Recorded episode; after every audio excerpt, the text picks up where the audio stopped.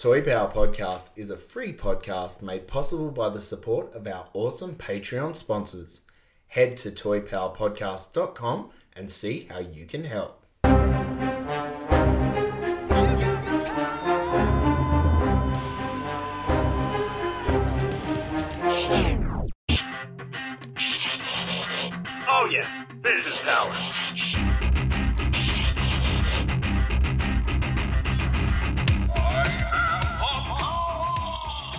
Hello and welcome to Toy Power, the podcast where we talk toys and everything pop culture. Hi, I'm Trent, and it is wonderful to have your company today for episode. One, three, eight. This week on Toy Power, we take a look at the plastic crack documentary. We then jump into a segment on State of the Nation. Joining me today in the Toy Power studio, we've got Ben G'day, g'day. and Frank. Well, hoi, hoi. All right, and it's time to get into our first segment.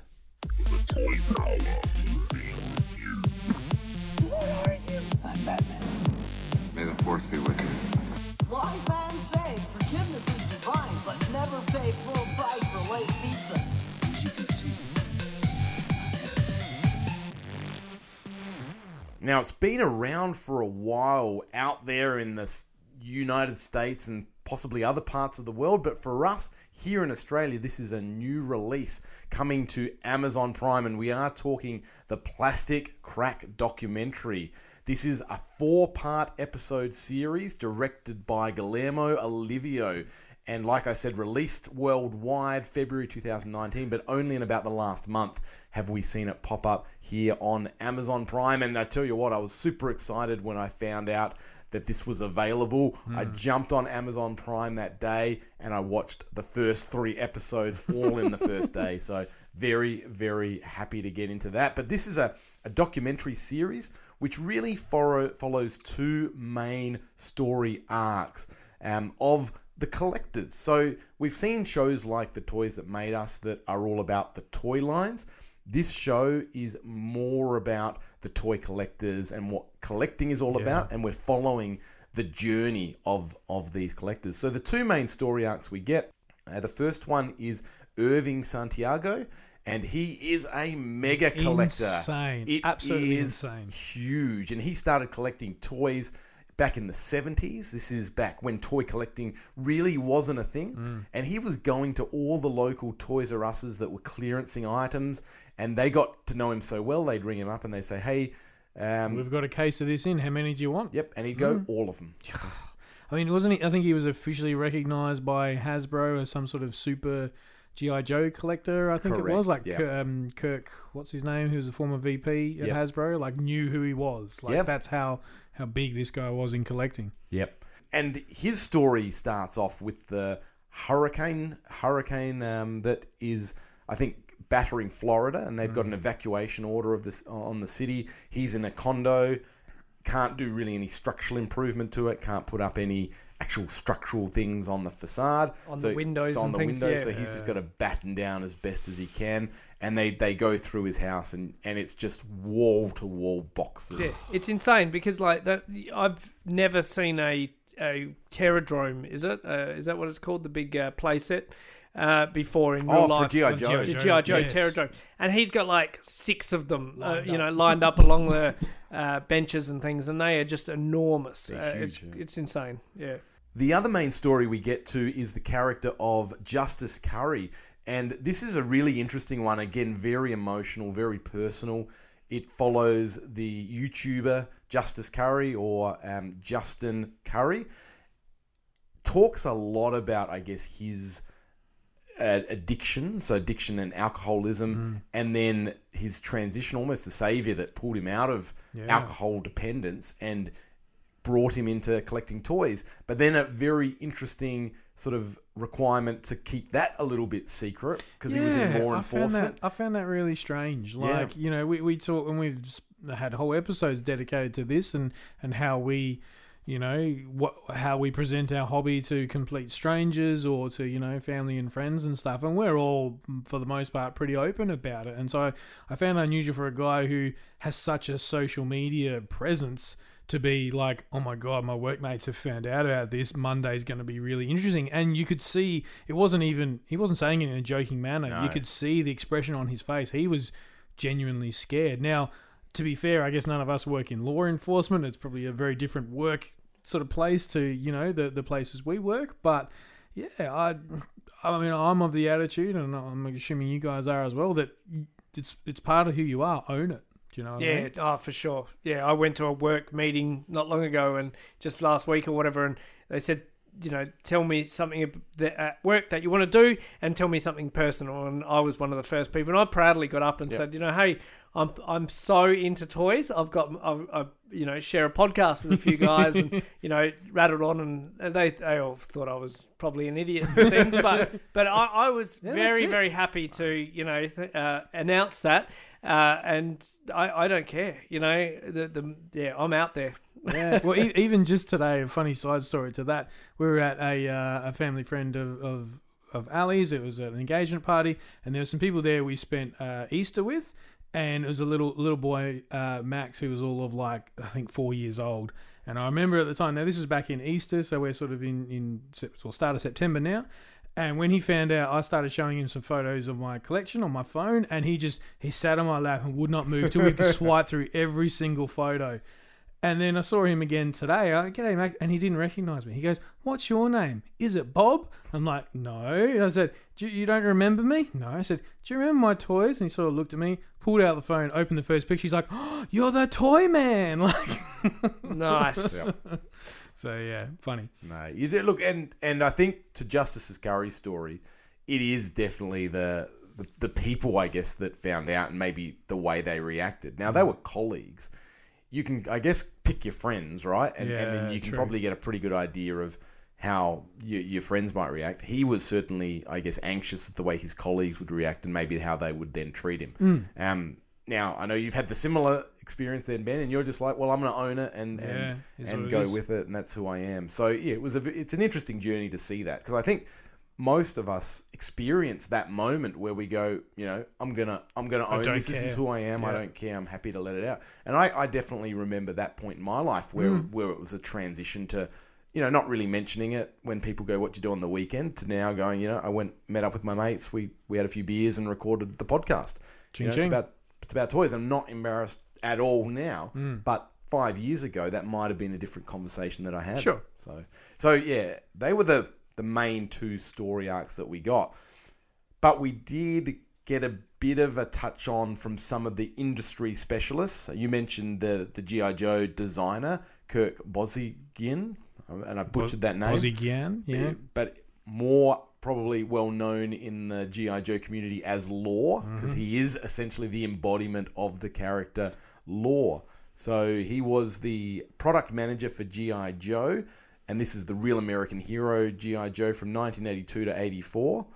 And he did R and D, engineering, and technical advisor for the cartoon, comics, TV commercials, etc. It's not a bad gig when you can make your own character in your product. Like, could you imagine, you know, in your job, Trent, you come up with a, a, a, a great money saving technique and you go, it's the Cucurelli uh, technique, that one. Sorry, I butchered your last name there, but I did come up with one of those ones. Oh, did you? So, but it, it what's it called? No, I just call Ah. it the, the, the Trent Amendment. The but, uh, um, but yeah, no, that's very cool, and, and they had such a diverse cast of characters that you know, well, let's Why not? let's pull the image of the people we work Yeah. for. Might as well integrate that into the design. So so very cool.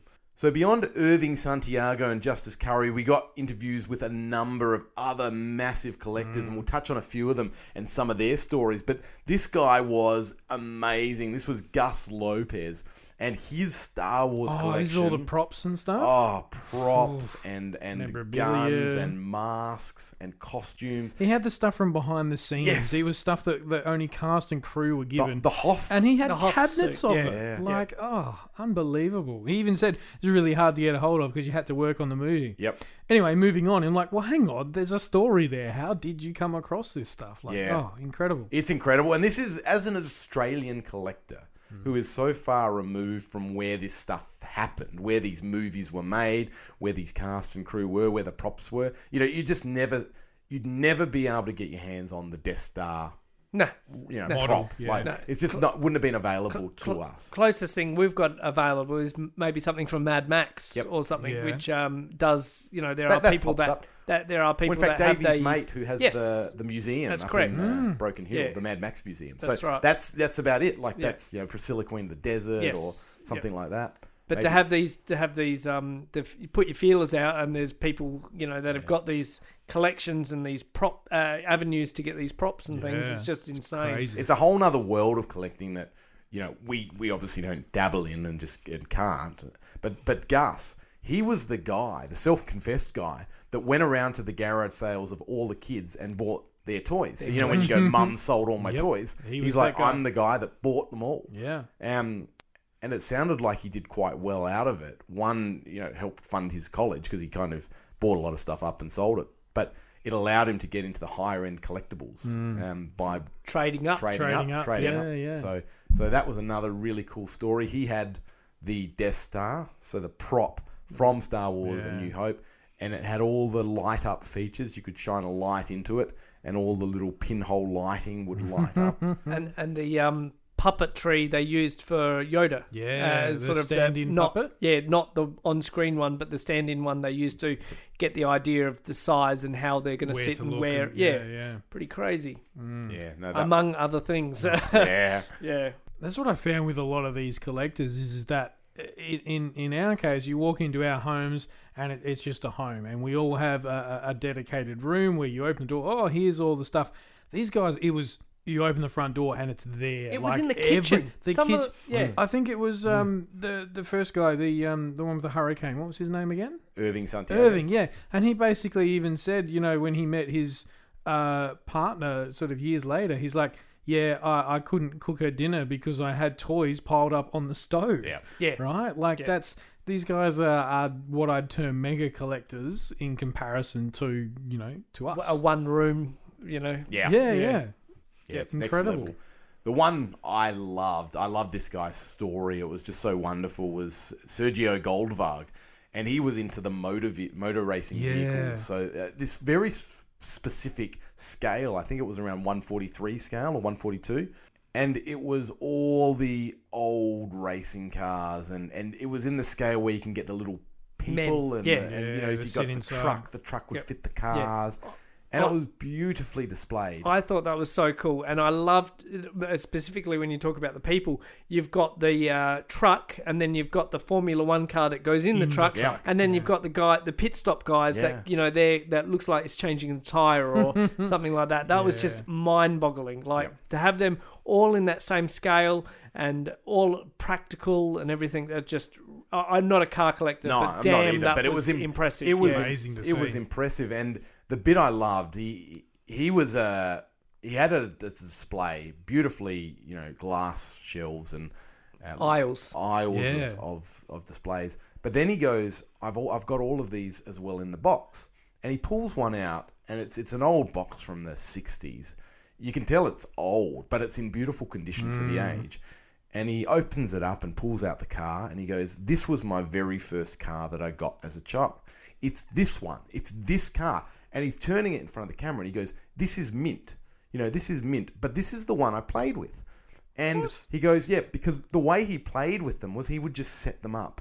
He just go into the lounge room and just put that car very gently down there in that spot, and then get another one and just set that He'd up over create there. like these like dioramas. Dioramas. type. He Yeah. wasn't. He goes. I was never bashing them together. I was Yeah. never racing it. Everything happened very gently. But there it was. That was his, and it was um, the box was immaculate. Immaculate. and the car inside was immaculate too.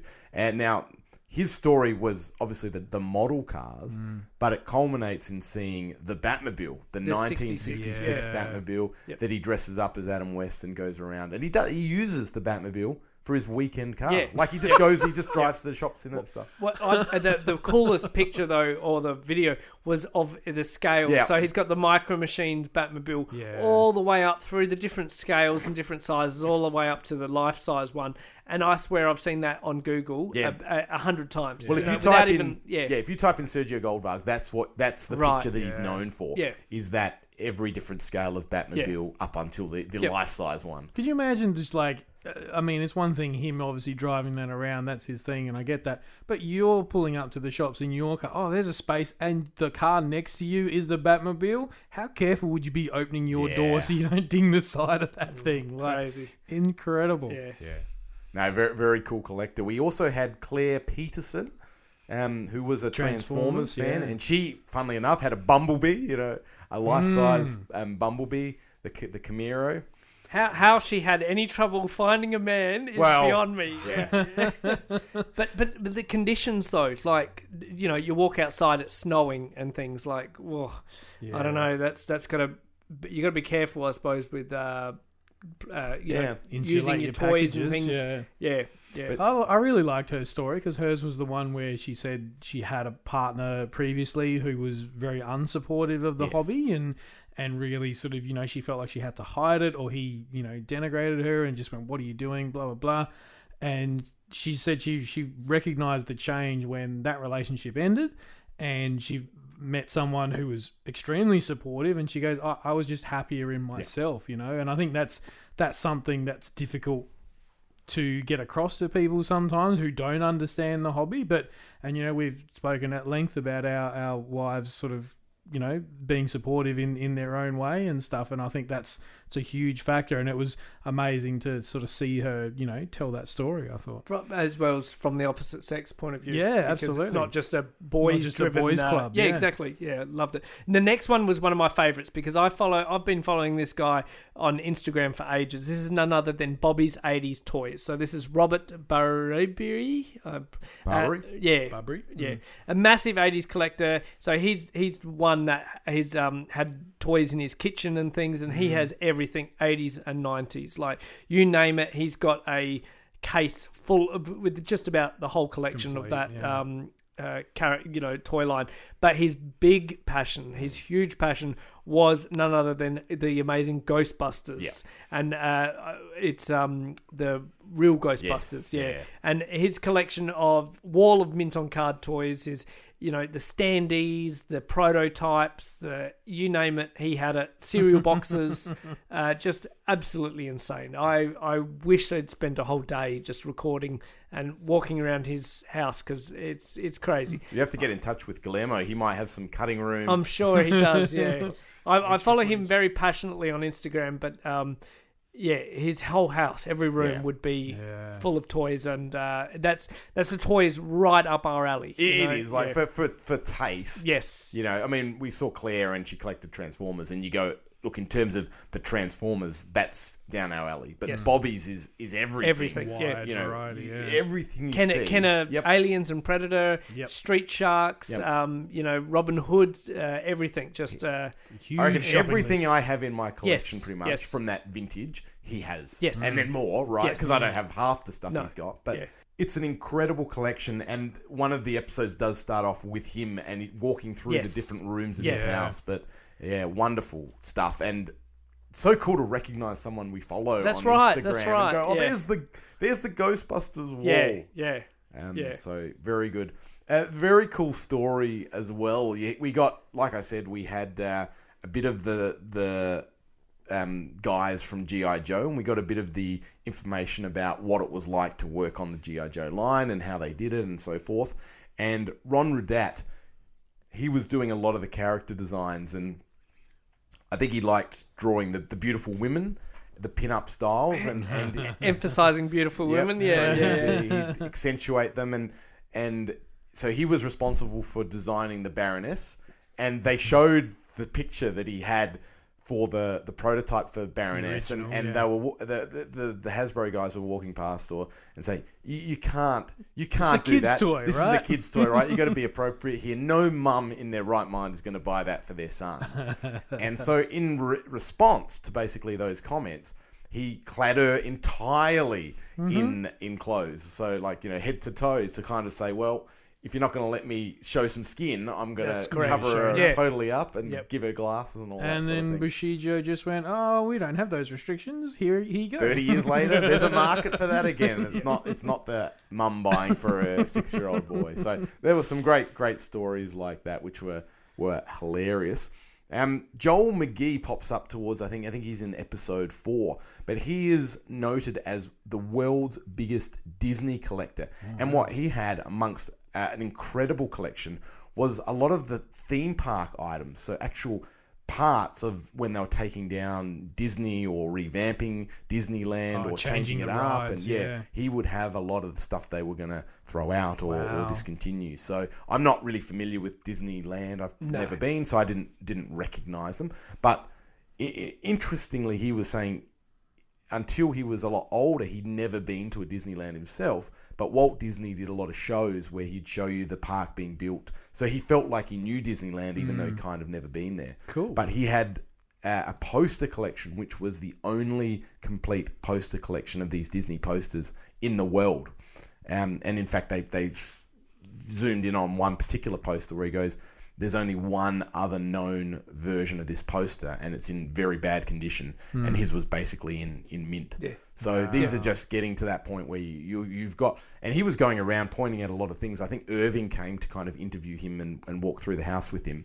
And he was pointing out things, you know, toys going, that is the only one known in the world to be mint in box like that. You know, toy, he had a lot of toys from the 60s and 70s. Yeah, yeah. So, you know, again, he had a, a bat cave, like, um, you know, the, the figures were just PVC or, or non articulated figures, but full bat cave with little plastic figures that you could pose. And, it, and they were saying like, it was all imagination because you only had the one pose. Yep. So you just had to create it with your Yeah, mind. in, right. your, in Yep. your mind, absolutely.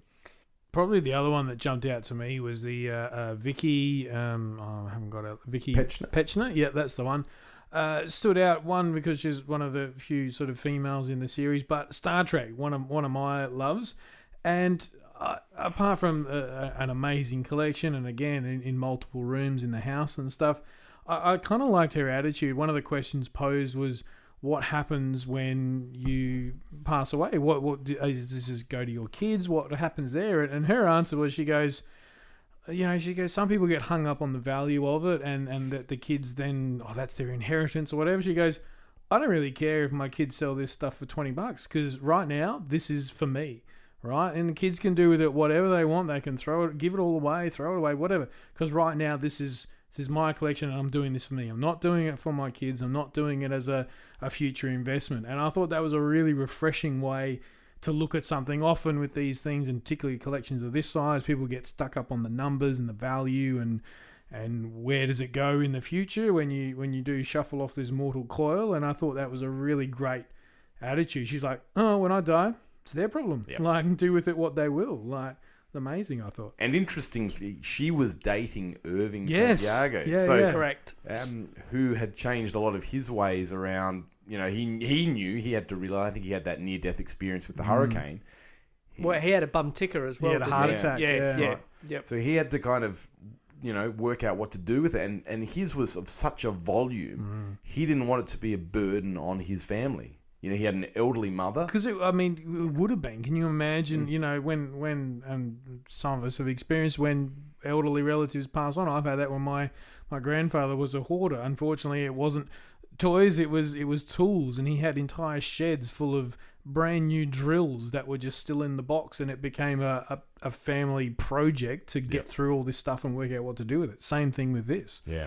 Yeah, it'd be very hard hard to deal with, and he acknowledged that, and he was working through it. One of the episodes was his online auctions, and there was some great scenes. Uh, Yes. Credit to Guillermo here in terms of his directorial skills, where his son was going through just adding friends, adding adding people to this thing, and it was just him literally click click click click click click click because of the amount of people that were coming through Yep. and wanting to be part of these auctions, and it was very cool. One of the cameraman bought yeah, a bought a uh, Dick Tracy. was- Tracy yeah, car. yeah, Oh, nice. very cool, very cool. Um, what was I going to say? And uh, shout out to the My Wife Is Going to Kill Me boys. Yeah, Uh, they featured on there. They featured on there. They're um, they've been talking up this uh, show for a long time, and it's cool to get a bit of a realistic feel of uh, how um, you know us as podcasters express our passion and things. So they they look at the lighter heart of collecting, and they do the um, you know what's uh, what do they call it? It's oh, they've got a um, certain name for their Oh, the uh, toy drama. toy drama Yeah, that's the yeah. word yeah toy drama and things so they did an expression on that and things and uh, it's just cool because uh, you know we, we do it here in australia we've got our sort of uh, connections and things, but they've got you know connections to movie people and, Yeah, and you know insane. actual creators and the Four Horsemen and things. So pretty cool. Uh, yeah, I, I, I like that aspect of it and uh, a few jokes and things. And then they, um, at the end of the series, they summed it up with a, uh bit of a mystery box. Yeah. What they thought was uh, might be Indiana Jones uh, sealed box. Uh, of, um, 1982, Kenner. yeah, of of multi multi figures. So not just one figure. It was Oh, okay. a box full, a shipper Case. box full of. Uh, It was a figures. case, Yeah. never opened, so still in the original. It still had the original tape Yes. on it, Yep. but it was unmarked, so there was Yeah. no printing on it at all that Right. indicated what might be in there. So uh, they basically took the tape off, opened it up, and that's how And- episode and And four fades to these- black. Oh, And these to black. guys are like AFA graders, graders, so they, they ah. they've you know got, Got the, the white surgical gloves. on and things ready to have a look inside, and whatever comes out of that box is pr- pretty much going straight into a plastic hard Yeah. case Yeah. and uh, rated at un- Uncirculated, uncirculated, yeah. and uh, depending on the condition of the inside toy, uh, might get up upwards of te- a rating of hundred or something maybe.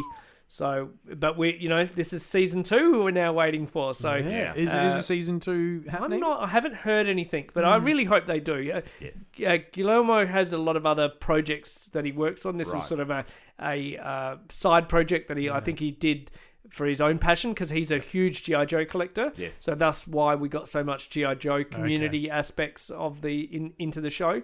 Uh, but I, I think it's going to be interesting, and and yeah, I like the one guy we didn't mention was the big Ninja Turtles collector, but he was also a hardcore uh, Cabbage Patch Yeah. doll Yeah, collector, and that was so fascinating. Like subtle differences. He's you know to me it's just oh that's just looks like another Cabbage Patch doll, but he's saying this is the only you know prototype around. Yeah. Look at this squishy Mm. thing, and he's, you know the color of the uh, doll itself, the only um, dark skinned uh, Cabbage Patch doll and Yeah, things with like that particular face. yeah, and he's got tattoos right down to his uh, wrists and things like the, a bit of a burly biker looking guy, and yet he's such Yeah, a he's, loves his he's one of the dolls. one of the most hardcore Cabbage Patch doll Wow. collectors in the world. So yeah, pretty crazy. But he's also got a, a he's massive, massive Turtles fan as Yep. far as I'm aware.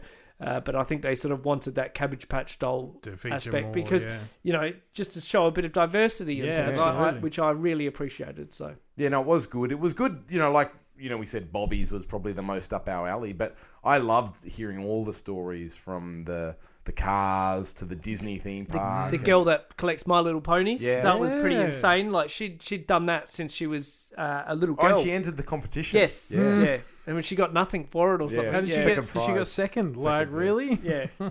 So. Yeah. What did we think about the fact this was sort of collector focused? And we've talked a little bit about some of the issues people faced.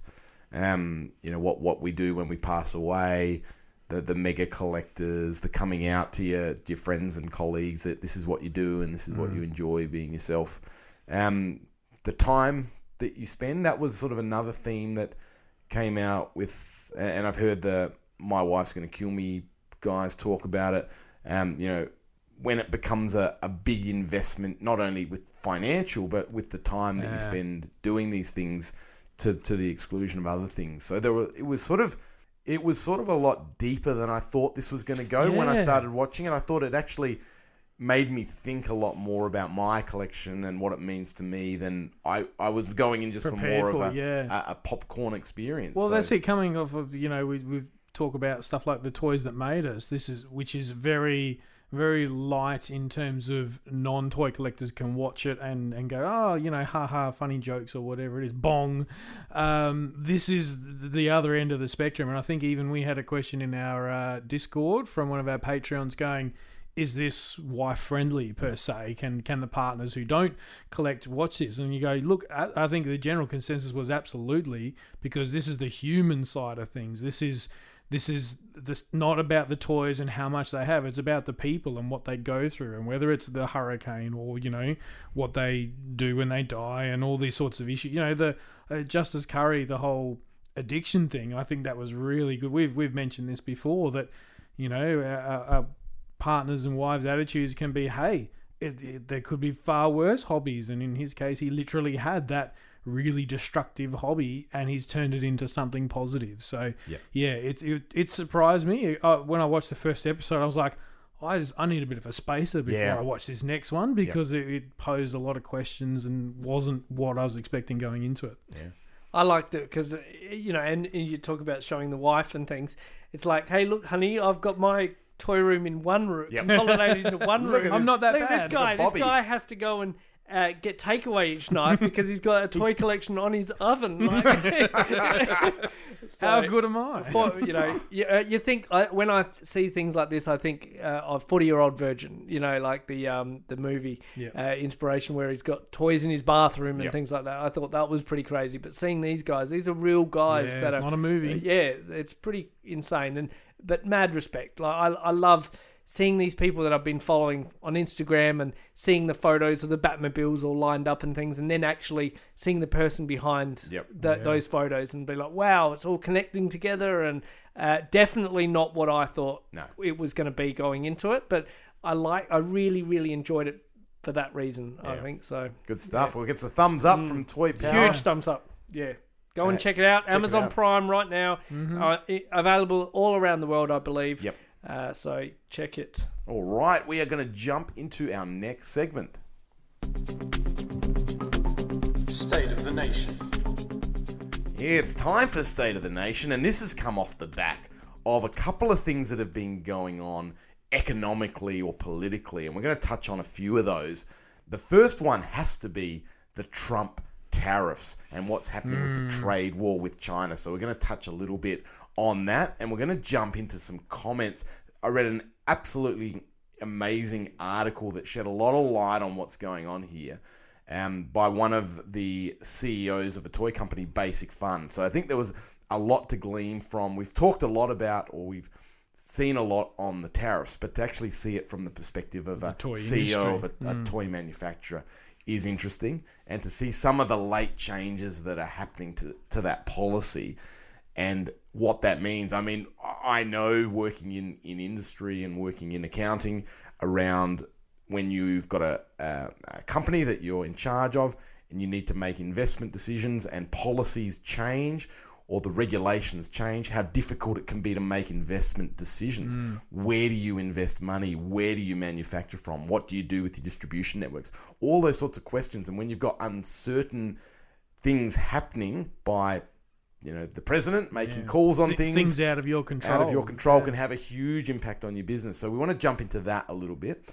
But I do want to start off with a bit of the state of the nation in terms of Australia, um, just to touch on that a little bit because we are going through a pretty tough time economically here. What happened was um, just just a couple of days ago we got the the GDP for the last quarter. So this is for um, the basically they've looked at now two quarters, and it's really sluggish growth. The the last quarter we only got 0.5 percent uh, of growth, which is basically almost just stagnant. Um, and we are now talking sort of the lowest growth level since the GFC 2009 in Australia since the GFC. So Australia's done really well to not have a recession, but now we we've got increasing unemployment and we do have growth really slowing. So this is a really interesting dynamic to have almost very close to recession like conditions. And we've seen in the toy industry 2019 being the year of the, the massive price increases. So we're, we're, we're, we're starting to get a very unstable sort of or unsustainable environment where things are going to have to give. Mm. Because you know when we talk recession people hold on to their money their discretionary spend goes down if their jobs aren't secure they tighten up their spending and that has flow-on implications so i think we're only going to see worse in terms of what stock is out there now we got to jump in. So with that sort of scene set, we got to jump into what's happening with Trump and the trade war and the tariffs. So my understanding is they were going to place a 10% tariff on toys imported hmm. through from China to try and move production out of China. Now this is we had a question and we were chatting about this during the week before we jump into the CEO from Basic Fun and some of the comments there. I just wanted to have a quick chat about the fundamental principles of tariffs. So, why do we use tariffs? Why would a country use tariffs? So, really, all a tariff is is making products that are imported into a country more expensive. So, placing a, a, a tax or a tariff hmm. on that good. So the ones we're very familiar with here in Australia is you know tariff on motor vehicles. So up until recently, Australia produced or manufactured a lot of motor vehicles Yep. here. So we had plants in South Australia where we would manufacture vehicles. Now, Holden and Ford, Holden. Holden, Mitsubishi, was Mitsubishi. here. Yep, yeah. yep. We had them at Ford in Geelong. So what happens is as it costs you more if you've got high salary and wages and there's manufacturing happening in cheaper countries, other countries can produce the motor vehicle, similar or equivalent motor vehicle at a lower cost. So then to import that vehicle in, it starts to impact your The local industry. yeah, your industry, right, hmm. becomes less competitive. So one way to combat that is to chuck tariffs on the imported goods to make your balance out the prices. yeah. balance out the And, prices. and my right? question was earlier in the week, who gets those tariffs? So it's the government. Government Is that correct? gets them. Yes. Correct, Yep. yeah. Yep. So the yeah. So the government collects that on the on the vehicles. It, it supports And the then- local and industry, helps, and they can they can use those funds, I guess, to Yes. um, Yep. prop up things, right? That's so it, it goes into the coffers, and they'll they'll distribute it as appropriate. Now, if manufacturing is there, tariffs really help, right? If your manufacturing is gone, so say you haven't manufactured toys in your country for 30 years, and let's be honest, like toys have been manufactured out of China for a long time Just about ever. right? Exactly. Yeah. So I, I don't know how far you have to go back, but I know certainly in World War Two, you know, around that time there was as far back manufacturing. as- well, yeah. there was manufacturing happening in in America, right? Uh. Because the war effort took away resources from producing toys. Hmm. And moved them into producing Munitions, munitions and things for the war effort, right? So I know back then, but obviously, ever since I can remember, toys have been manufactured in China. Now, imposing a tariff making it product more expensive to bring in from China, what does that do for US jobs? Now, unless you've got a ready to switch on manufacturing Industry, capability yeah. ready to go, it's not going to go back to the USA. The, these these jobs or this manufacturing, it's going to go to the next cheapest jurisdiction. So maybe Vietnam or Taiwan or somewhere else. But in my mind, this isn't going to move manufacturing, at least in the short term, back to the United States. No.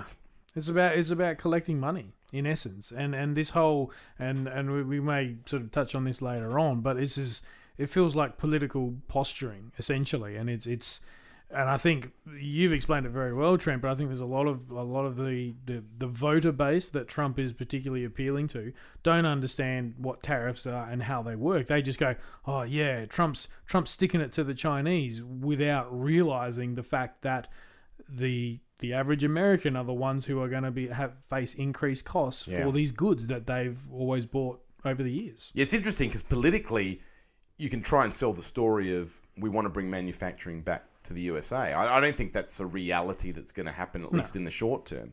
So if you're selling voters potential jobs, I think that's maybe misguided by this. Yep. Um, and maybe there's there's there's more to it that I haven't analysed. But then ultimately, you're right because it's going to hit customers at the end In of the the, day. yep. Um, and then China retaliates with increased prices. And this is the point where I was sort of getting to. There was, you know, Trump didn't like something that China did, and he's like, "Well, I'm just going to double the tariffs, just like that." And he had his economic advisors advising against it, and he settled on a five percent increase instead of a ten percent on toys. So now toys are sitting at fifteen percent, whereas I thought a week ago we were looking at maybe ten percent. So this is the danger. So we now get into a situation where I want to touch on a few of the comments from the toy industry itself. So we've got Basic Fun, uh, which is the company behind Lincoln Logs, mini retro arcade games, and other toys. We've got their CEO Jay Foreman coming out talking to CNBC, and he's saying we have to keep our production in China, right? And there's reasons for that of to why they, they believe their best options are to keep it in China. So their their view is keep production in China, and and to be fair, who knows what's going to happen in the election if Trump's going to even stay God, in, if the yeah. if the tariff's going to just then be repealed and it's Yep. going to go. So we're talking in an unstable political environment where things can change. Yep. So he's though they've obviously thought through things and made the decision that it needs to stay in China. So he he suggested that President Trump is being too unpredictable um, to just pick up and leave China, so that they can't do that. But ninety percent of its products are manufactured in China, mm. and he said, look, as soon as that happens and we start to move, it's going to put a target on someone else's back. So, do you move everything to another country, which then that country they- brings in tariffs? tariffs. So yeah. it's, it's a high risk proposition, Yep. right? Yep. So where where do you look? Um, and he said basically, without any rationalisation in this trade policy, there's just no way to plan. So this is the issue they've got. They they've got no certainty. Very hard for them to make investment decisions. But given all the investment they- in the in the investment of time and resources into sort of getting this stuff from China, like these bigger companies, your Hasbro's and, and Mattels and whatnot, they would have have these connections for years, right? Now these these tariffs come in. Is that realistically going to be enough for them to pull the pin on a, on dealing with a country they've dealt with for years and start looking at another uh, country it's- altogether, or and and, there's, and I think the, the the least the lowest option of that is they're certainly not going to look in the US because the wages are just simply too high.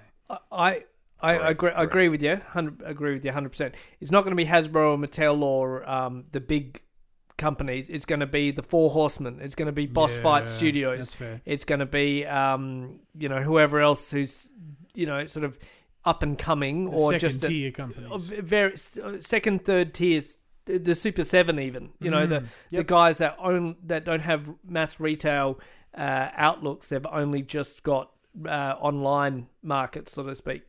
I think it's going to be them that are suffer the worst. And the my concern is they don't have the financial stability behind them to uh, absorb that fifteen percent tariff. you're right. They're going to have to pass that on to the consumer, and the consumer in a lot of circumstances, even I, I'm very open to the fact that I can't afford most of the modern toys these days because Mm. they're just too damn expensive, and and then to the, the idea for them to be even more expensive than what they No. are right now, it's it's going to put even more people off uh, of of venturing down that route of uh, collecting, uh, going you know all in on on lines because it's just become like that's not a hundred dollar figure. That's that's Yeah. a th- that that cost me fifty bucks. It would turn You people know, off five the years hobby, ago. Absolutely. Exactly, uh, and uh, they'll go out of business. The the the third tier companies may go out of business because they're not getting the uh, the consumers buying enough of their Yeah, toys. In my opinion, Yeah. absolutely. Yeah, fa- fascinatingly, um, Foreman said that Basic Fun's retailers are telling the company it cannot off- offset the tariffs by passing its costs onto consumers, at least not immediately. Right now, that's so what they're saying So the is retailers are telling that. Yep. So basically, your your WalMarts Okay. are saying we cannot increase our prices any further. But if that's the cost of the item they're buying from the company, isn't the price the price sort of thing? So they won't take it. Yeah, so, so Oh, okay, okay, yeah, yeah. I'll give you an example. I'm not going to name them here, but there's a huge uh, liquor store, uh, you know, uh, manuf- a company that does exactly that. If you don't give them their price they want. products at that price, they won't stock them. Yep. And even certain things like uh, when I worked at my supermarket, uh, a certain biscuit retailer um, didn't, you know, they had arguments with them, and they said, right. We are not off-locating, so which means you know, put displaying biscuits on an end, or uh, putting them up at the registers, or you Yeah, know, putting them on a locations, yeah. promotion high uh, traffic areas. Nothing. We're not doing anything for you. They're to be sold down the aisle. That's it. So their their drop in sales uh, Mm. reflected that, and then they like came to the party saying, "Okay, we'll meet the offers." And of course, the the company, the supermarket company, won in that scenario, Yeah. uh, and uh, the biscuit company had to you know bend to their their, their um They do, yeah. Needs. It's, it's very true. They, they, it doesn't. It sounds counterintuitive. Yeah. My father-in-law used to work for. He, in fact, he worked for two beverage manufacturers, and with, particularly with the second one he worked for, I saw firsthand a lot of the pressure that was placed on the, the manufacturer by the retailer. So we, we in Australia have essentially uh, an oligopoly, which is two main supermarket franchises that control the vast majority of, of the supermarket industry here. We have a few other smaller players, but it's mainly the two big ones. And they dictate to the manufacturers what prices they're willing to accept. And if you can't manufacture for that price, they'll find someone else that can. Yeah, So this is so basically they're, they're telling the CEOs, I can't put a Marvel Legends figure up from twenty dollars to thirty dollars. It's just we we, we just can't happen. stock it at that Yep. rate. So so Foreman is sitting there going, nor, okay, nor can they buy it at that rate and make the profit amount that they need to pay the wages. You know, their their profit margin has to be correct. So they're not like we're not buying it for um, you know twenty dollars and selling it at thirty. No, no, no. We're going to buy it at fifteen and sell it for um, twenty five or something. You know, like that. Yeah, yeah. Uh, because we want that profit margin there, and that's our that's our buffer. If they don't sell, we've we can mark them down and clearance them without making a loss, so to speak. So yeah. Yeah. Mm. So what what the the CEO is basically saying is if retailers won't accept these price increases, that means that you know, is it a small or a medium size or even large businesses all over the country that have to basically absorb the tariff? So who's gonna who's gonna absorb it? Is it is it his company that's going to have to absorb it? Is it suppliers in his supply chain that's going to have to absorb it? It's going to have to be the tariff is going to have to be absorbed somewhere along the line because it's not in that margin with the retailer. Mm. So it basically means that if he's got less money, he's got less money to invest, less money to pay bonuses and all that. So that's the argument is that it's going to hurt him. It's not just something easily that you can pass on. And also, that might mean down the track less paint apps, less articulation, less accessories. And, and I think that's where le- it goes. less- yeah. I think that in our last episode, we talked about the, the new Marvel Legends, which is in a new blister card style packaging, no build a figure piece, basic molds that they're reusing. And I reckon this is almost the, the foray into Yeah. trying to absorb some of those price Cheaper. increases, Yeah. right? Um, so I, I definitely see that's where it's going to head. Um, you know, like we, we in Australia here, and, and they get them in the US and probably across the world, where they've moved into like a 12 inch very basic figure so you might go in it's in a very Yep. slim Yep. slim window box the figure's very slim you might get it in marvel you might get it in dc you get- Star Power Rangers Wars, has got them now. Rangers, Yep. All the right things, yep. and they try and retail them at about 15 to 20 dollars right and you go well that's pretty good value but they're basic sculpts they're Yep. basic Straight up and down. Yep. Five points of articulation, maybe seven at the knees. Maybe. Sometimes yeah. some of them have a, a little bit more, but and that's sort of a very generic sort of figure with not a lot of character, not a lot of accessories, if any, and that's where the market probably has to go to if it wants to produce a cheaper figure and have it on the store shelves. Interestingly, with the the tariffs kicking in. Um, JP Morgan estimates that the average American family will lose about $1,000 per year if the newest tariffs that, that um, were la- announced about a week ago come into effect. So that is the, the, the Trump reaction. The Yeah. Trump, I want to double it. Well, you can't double it, Mr. Trump. You're going to have to go with something smaller. It's a it's a sort of frightening prospect at the moment the way this is heading. Now, my mind immediately goes to Brian Flynn and Super Seven and the new Ultimates that are coming. They were slated to be $45 figures at a minimum based on the outcome of the tariff. So Oh, I wow. think now Oh. I think now they're going to potentially be a $50 figure It's and that's going to yep. really Let's make ramp 'em up. collecting those lines very difficult for a lot of collectors. Jeez. So the state of the nation is pretty effed. Is that what we're saying? Well, it's it's not it's not rosy, is it? It's uh Yep, 2019 is a is a pivotal year in my opinion. Um, look, the market will always adjust. Toys are big business. There will always be toys on the shelves, but and I think we're living in a golden age for collector related products. Yep. There's a lot of players in the market. I just don't think they're all going to come out of this Unscathed. unscathed. I think we're going to see a lot of damage done. Are we think we're going to move to more towards uh, like crowdfunding stuff? We saw with the the Deathlotron figure that recently got funded. Uh, who would have ever? You went back a couple of years ago. Who would have thought Hasbro, the probably arguably the biggest player, needed to do crowdfunding? Now, granted, that's because of scale and whatever.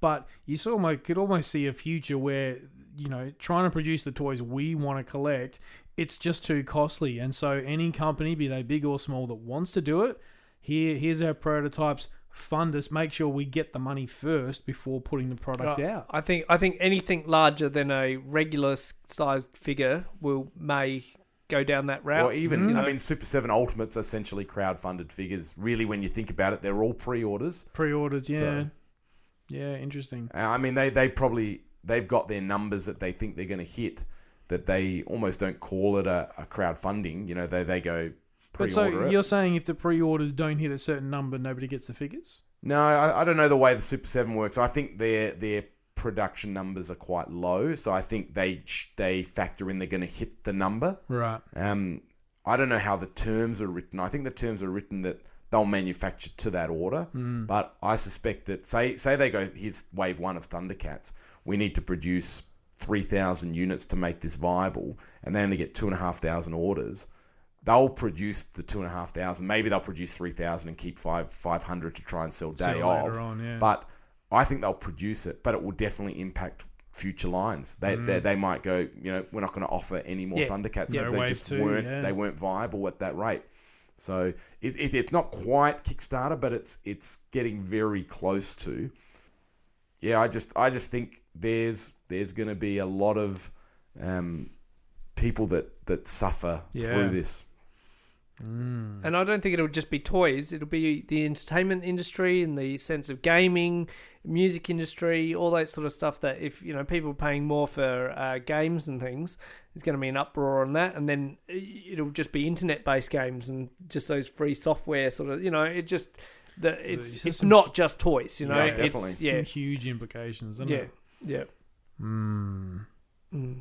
Very good. All right. Well, we'll Now, let, now that we're all pondering our future and looking at our collections, going, ah, shit. One one interesting side effect I think this does have is it does drive the cost of vintage toys up because in my view when you go I can't afford modern toys where do the toy collectors go for their fix Go back to the old stuff. go back to the old stuff and if you increase the demand in the old stuff it pushes the prices up so I think funnily enough it Mm. will have an impact as well on vintage prices This just keeps getting better, I doesn't don't know it? I could be totally wrong No, no, no. No, I, I agree. I, I agree. I agree. Yeah, yeah. And especially with uh, you know, oncoming movies and things like Yeah. Masters film and things, I think the vintage toys will be hotter than ever. So, Mm. yeah, fingers crossed, eh? Mm, very good. All right, we'll wrap the state of the nation. Anyone, time for a shout out. Has anyone got a shout out for anyone that has been notable during the week? Chris Fresh gave us a shout out on Right. uh, Geek On Dudes. Geek Dudes, so yeah. yeah, mad respect. Thank you. Very good. Did we get picked up on any other pronunciation issues that we've had? not not freak. No, Darren got picked up for his knowledge and memories. And, Yes, uh, well, that's that's and, fair. uh, I think yeah. Chris Chris was saying, yeah, I love my masters. Not as much as Darren from Toy Power, which Yeah. is which is pretty fair. I think we can all relate Yeah. to that. Yeah. Very good. All right. On that note, huge thank you to all our patrons for your support and to everyone who listens in. Thank you so much for tuning in. We really appreciate your support and we hope to see you around the toy aisles. Good journey. You can find the Toy Power team at all the usual online places. Facebook.com slash Toy Power Podcast, at Toy Power Podcast on both Twitter and Instagram, or have your say and email us toypowerpodcast at gmail.com. Subscribe to the show on both iTunes and Stitcher, and please leave us a review. Otherwise, we just assume we're awesome. We are a proud member of the Giant Size Team Up Network. Check out all the awesome shows on this awesome network full of okay people. Want to learn more? Go to giantsizeteamup.com where you can find us and a whole lot more awesome shows. Well, they're not more awesome than us, but Yes.